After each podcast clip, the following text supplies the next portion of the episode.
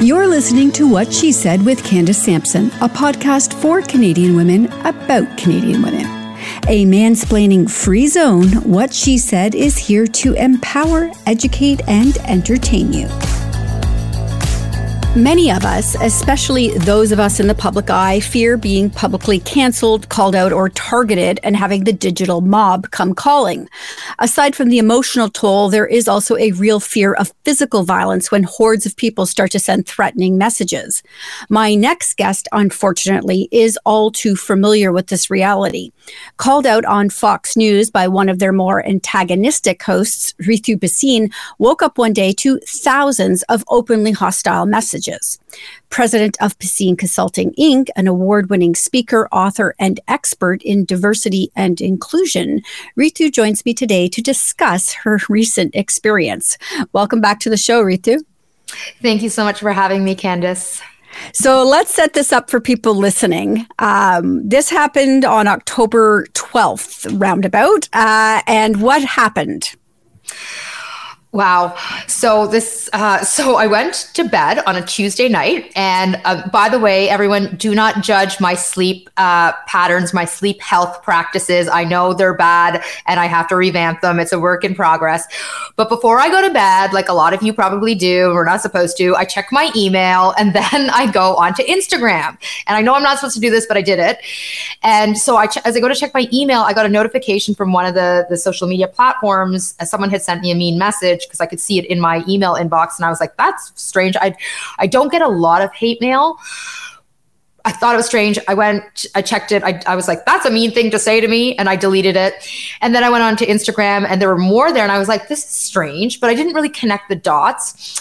I went to bed. I woke up Wednesday morning and my team member, she was up and at it earlier than I was and had sent an email to the full team saying, everyone. Omg i woke up this morning and she's the one who manages our email inbox as well uh, through our website and had just been flooded with hate messages. We and she figured out what had what had happened which is that laura ingraham uh, on her evening show the night before had done a 10 minute segment on exposing the DEI racket, diversity, equity, inclusion racket, and calling out professionals who work in this space like me and calling out the the ills of critical race theory. And she had she did a minute long spotlight on me and my work including showing a video of me talking about the definition of white supremacy and racism. And that essentially unleashed a storm. So tell me then about the storm because she has a massive following um, of very angry uh, yep. people. yes, yes, yeah, that's a very polite way to put it, Candace. Yes. so tell me about the storm that okay. that ensued. So okay, so now it's about seven forty-five in the morning, and I'm still in bed. And I watched the clip. I watched the full. Well, I, I went right to the part where I was showcased, and I was like, "OMG! Like, what in the actual bleep?" And I watched the full segment. I tried to wrap my mind around it. And then I said to my team member, like, what's happening? And she sent me a few examples of what was coming in.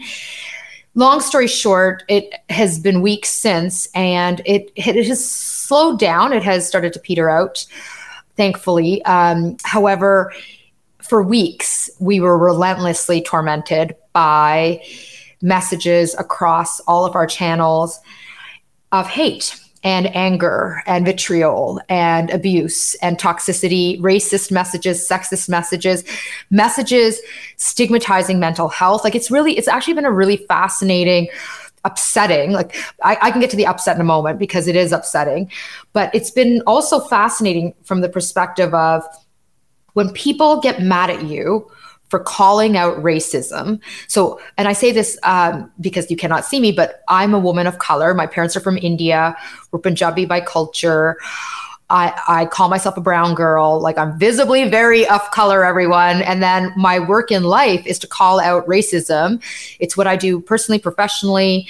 Uh, I do this from an empowerment perspective on my, on for example, on Instagram and on my website, ritubhasin.com. Like you'll see, I'm very much empowerment focused.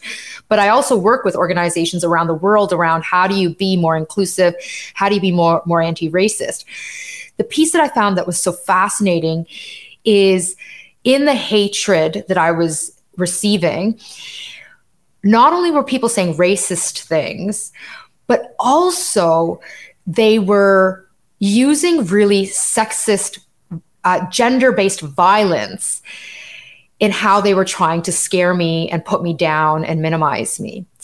In addition to calling me things like crazy, insane, like using really stigmatizing inflammatory language as it relates to mental health experiences. And I just, it, it's the first time I've been attacked in this way. And I mean, I, I hear from other social justice activists and other people who are in the the front lines uh, for whatever reasons when they when people come for them that the hatred looks really ugly. And so this is the first time in this way I've had people come for me so intensely and the hatred is really ugly and and fascinating and I talk a lot in my work around the intersection between race and gender. So for example, as women, we know we know for example as women journalists that they constantly get sexist hatred, vitriol coming at them, rooted in gender based violence. It's interesting here, and this, this is a good example of the intersection between racism and sexism. The overwhelming majority of the messages, they were upset with me because I'm calling out racism. As a person of color, I'm calling out racism. But to put me down, they were using sexist, gender based violent language as a way to put me down. They didn't, yes, there, some of it was racist for sure, but the focus was you spoke, you woman of color. I'm going to get mad at you and discipline you, punish you, torment you, abuse you. And I'm going to use gender based violence as a way to do that. Just really fascinating, fascinating and like upsetting, obviously, and, and, and very um, offensive, but also fascinating. One of the things I found interesting about watching um, the interview with her, and those are nine minutes, by the way. I'll never get back in my life having to know, watch that right? interview. It was awful.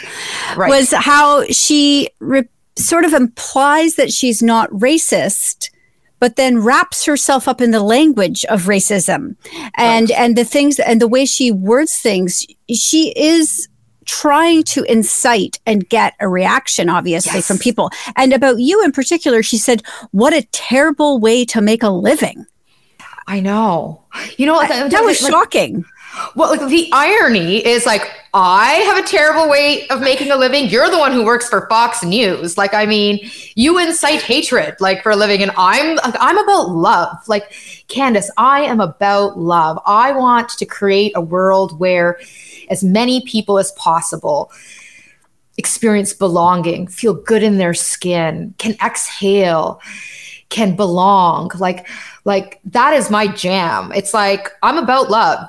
I'm not about hate. Like you're the one about hate. Like, and you're calling my job like awful, terrible, like as if. But you know, I, I just I think it's really interesting how how people who watch her, people who intake this type of content that is directly targeted at creating and inciting hate, really get inspired by these types of hateful, offensive messages. And then they take action, which look like, in my case, coming for me and sending me all kinds of hatred and vitriol. And you know, it just it really underscores the importance of people taking responsibility for what they say, how they say it, and more. But the problem is when it comes to the Lauras of the world, this is exactly what they want to have happen. They they want people to come for us because then if if we're afraid, we'll stop doing what we're doing. Like if well, it's interesting. Uh, I'm going to stop you for one second here because I mm. want to just jump in with w- another example recently in Canada, and that was Maxime Bernier. Yeah. Uh, on Twitter, gave out email addresses of three journalists, um, and I believe two of them were people of color. and they were absolutely bombarded with messages. Yes. Now, he received a 12 hour suspension, which I think is absolutely a joke. He should have been suspended forever. Um, for doing that. Um, but these people now are probably still receiving messages of hate because yeah. he he get literally that's what he instructed people to do. Yeah, you know, it's interesting that, that you should share this. Um, someone reached out to me on social media to share her experience. She had just experienced a loss in her life and had posted about it.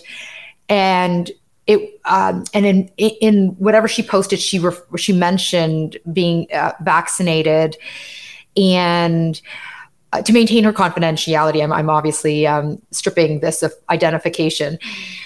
Long story short, the anti vaxxers came for her in a moment where she was grieving, experiencing tremendous loss. And I think that people don't understand when they send, when they post people's email addresses encouraging like people to get in touch with journalists to share their hate or when the anti vaxxers came for her, or when the racists and sexists, uh, the bigots came for me. People don't understand that it can actually have a profound impact. It's scary, it's frightening, it's upsetting. Like, for me, uh, this is not my first rodeo. I've received hate mail in the past. Um, and uh, so it's not that I'm desensitized, it's more that I have a more resilient nervous system. Like I work really hard. If you follow me online, like you'll know on like Instagram, I'm always posting about this or on my website. I talk a lot about self-care and taking care of myself and really digging deep in those practices. One of the reasons I dig deep in those practices of mindfulness, yoga, breath work, uh, all kinds of self care practices that I'm doing. One of the reasons I'm so heavily into them is because it helps to keep my nervous system settled. It helps to keep me calm. It helps to keep me grounded and rooted so that when stupid things like this happen, hurtful, mean, offensive, horrible things like this happen, I'm less likely to get rattled.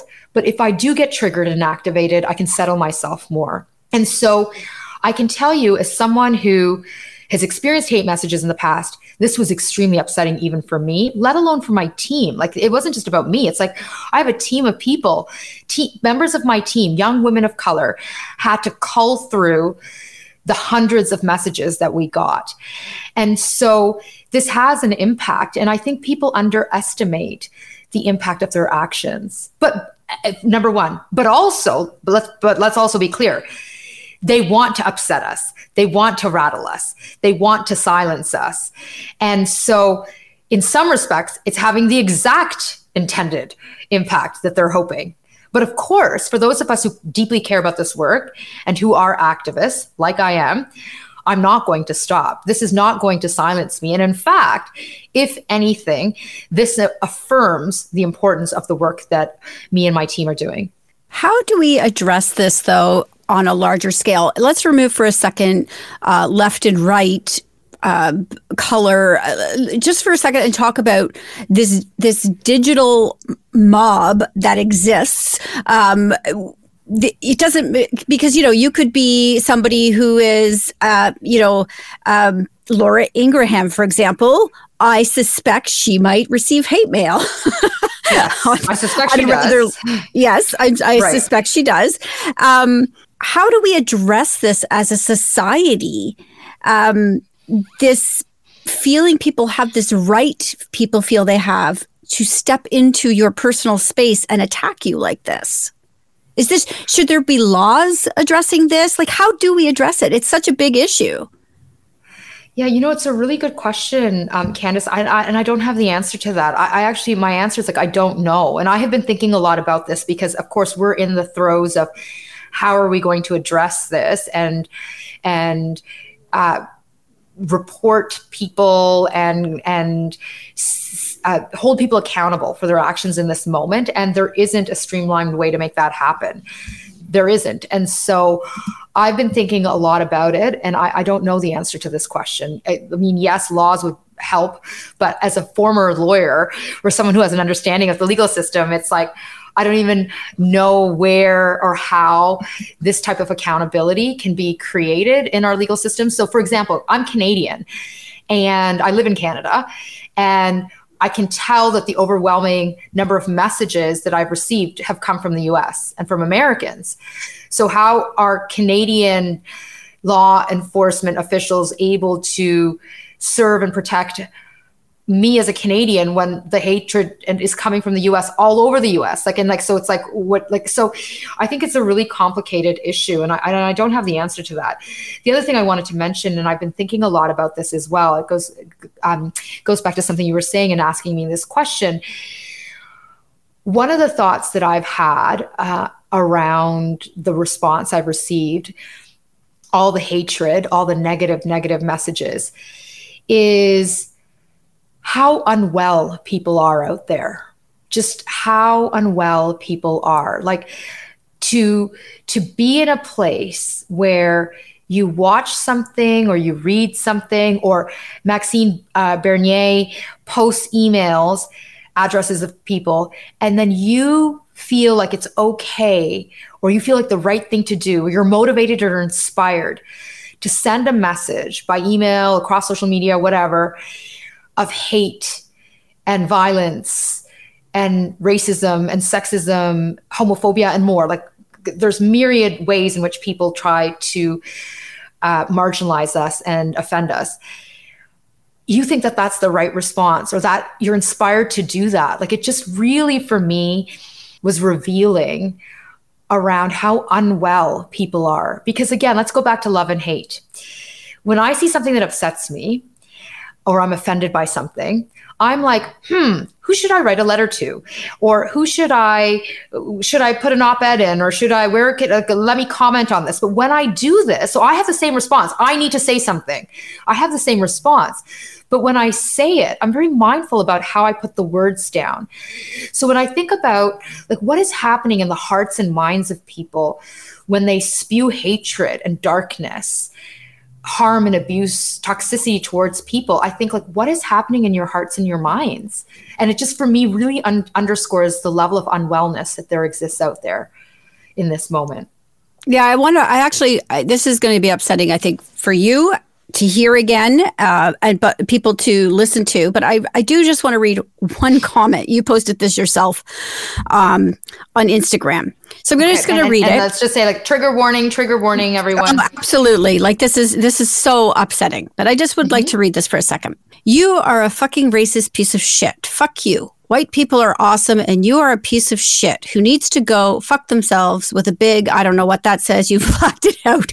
You are a hateful scumbag uh, who should take your fucking lessons and shove them up your ass. Blah, blah, blah. It goes on and on and on. There is absolutely nothing in this that contributes to the conversation in any way, doesn't address any of what you're saying. It is it's it's, it's awful. And this it's is so the angry. bulk of the messaging you received, right? Oh, like that's that's mild compared to some of it. Like that's a mild message. That was first of all, that's a very typical message that we received, and very mild as well. So, uh, because then that one that one's not as as um, uh, threatening or menacing as some of the messages. Um, so you know, even when I hear those words right now, I'm like, I'm just like, what's happening with you? Like, what is going on in your life? Like, who are you? What happened to you? What's happening to you right now? Why do you think this is okay? Like, why are you so angry? Why are you so hurt? Like, I just hurt people, hurt people. And I I I can't help but think about all the hurt in the messages that have come my way.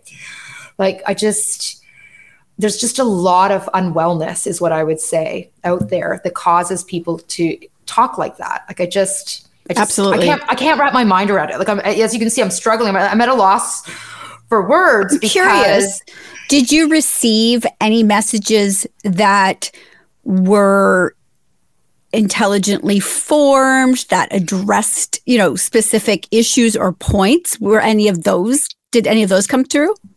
No no. no. The answer is right. no. which yeah. which like I think there was like one message that I read where I was like, oh, okay, like you've used really good grammar and I see sentence structures here and you write well and your ideas are more cohesive and coherent than a lot of the stuff I've been seeing. But but the answer is no.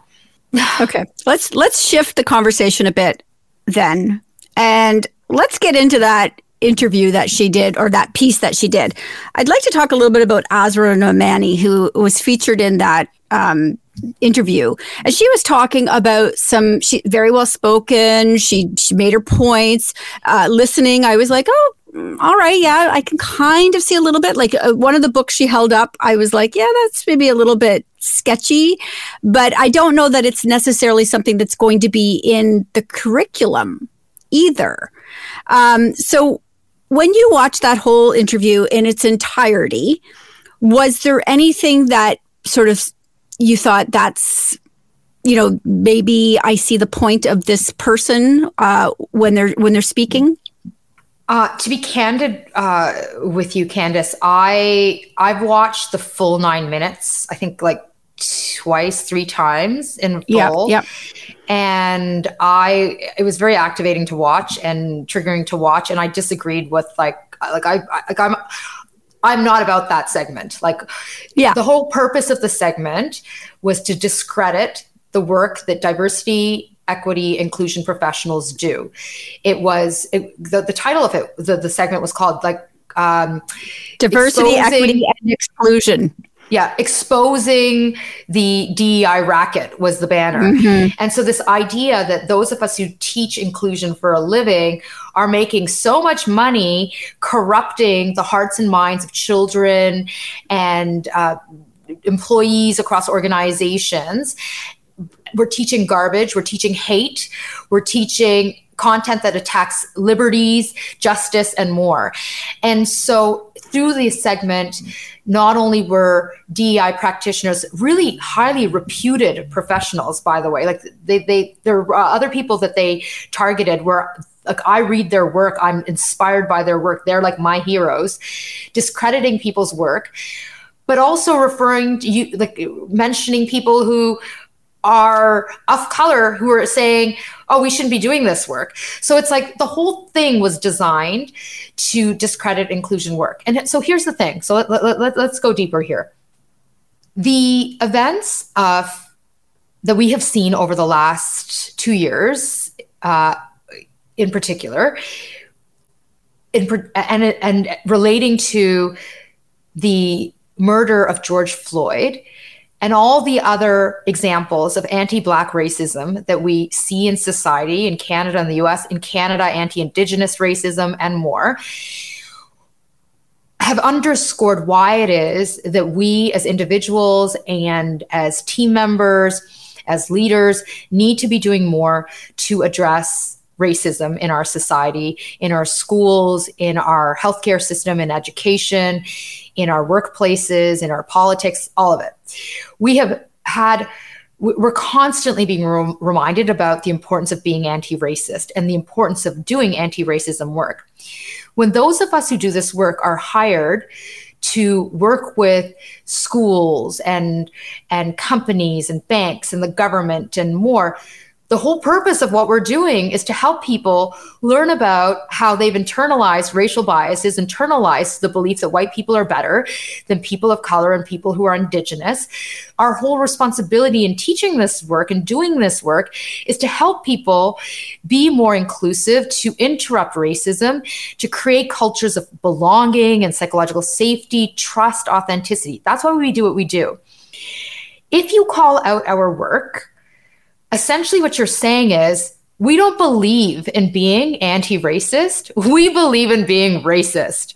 We like racism. Like if you're going to call out our work, that's essentially what you're doing. Or if you get find a DEI professional who's like their anti-racist work, uh, racism work is wrong and bad. Well, you're also perpetuating racism. So, so the idea here is that we need more people in our world to be vocal and supportive about anti racism work. If you are truly interested in interrupting racism in society, you must speak out to support, to embrace the work that is being done to create an anti racist society. So, this woman in the interview said the schools should be teaching reading, writing, and arithmetic, and that is it. And that we, that you know, critical race theory, and uh, you know, these things should not be taught in school. I personally t- absolutely disagree with her.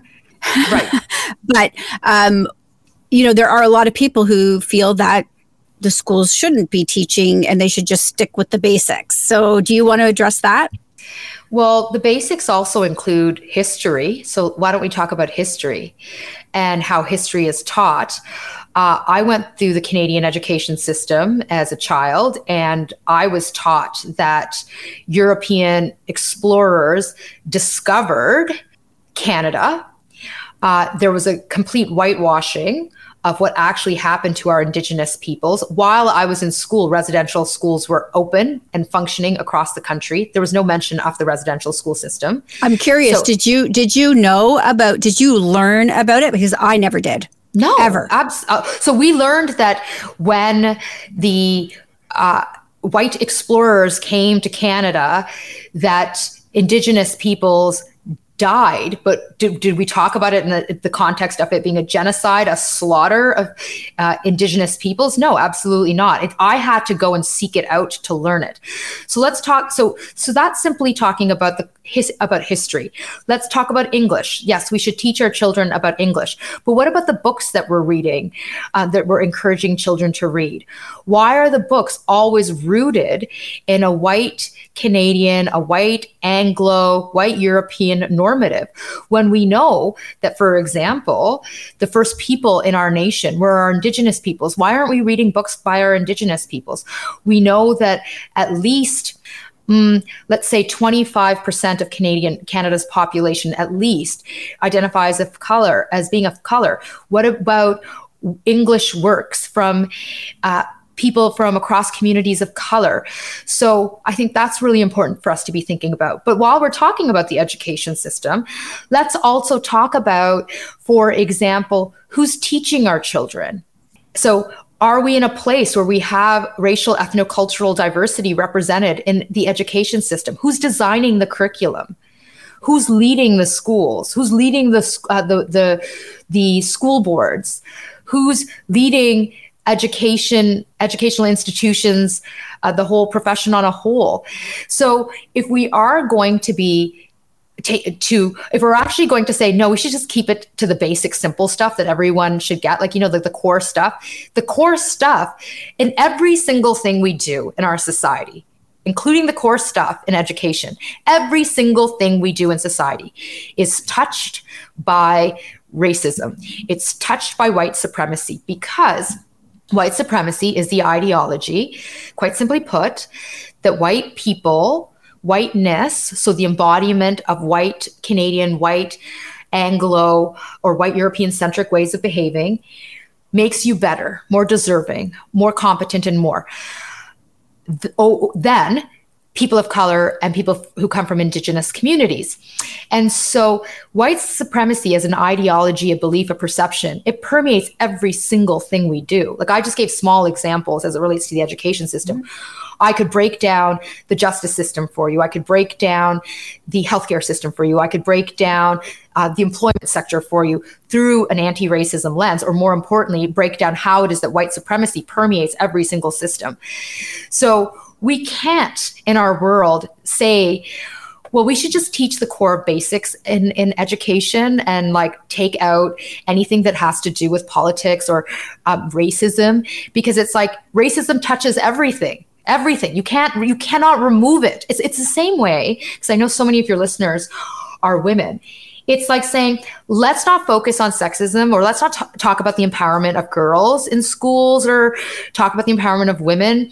Like, that's a side thing. Let's just teach. And it's like, no, patriarchy, misogyny, sexism, it permeates every single thing we do in our society. The same way I can break down the education system, the healthcare system, the employment sector through uh, a lens of race. I could do it on uh, do it with the the lens of gender as well. We can never detract or we can never not think about or hold sexism in our minds when we're thinking about anything in society because sexism touches everything. Women are viewed as inferior to men, women, trans women in particular. And so it is ignorant to think that we can we can do this in that way that that the the woman said in the segment. Yeah, and and obviously, even when it comes to education, let's just say we stick to the basics. Uh, there's still a lot of work to, to, be done, as we saw this week in Toronto at the Parkdale School with the teacher I mean, showing up in blackface. I mean, how does this even happen? Like, I mean, like, uh, like in Parkdale, and Parkdale, by the way, for those of you who don't know, is a very racially, ethnoculturally diverse area of Toronto. It's like how, so and so I, I believe like I don't know this person. I read the story. I was like, what in the actual flop? Um, I think this person knew better, but chose not to do better. And because how can you live in Toronto, teach a park, eh, teach in a Parkdale school, and not know that blackface is wrong? Like I just like you're an educator. You you know you should know better, and and you should be doing better. So, I mean, we could just go on and on, Candace, about how much work there is that oh boy could done. we and unfortunately we do not have I know. hours and hours to talk. I wish we did. You're going to have to come back on the show.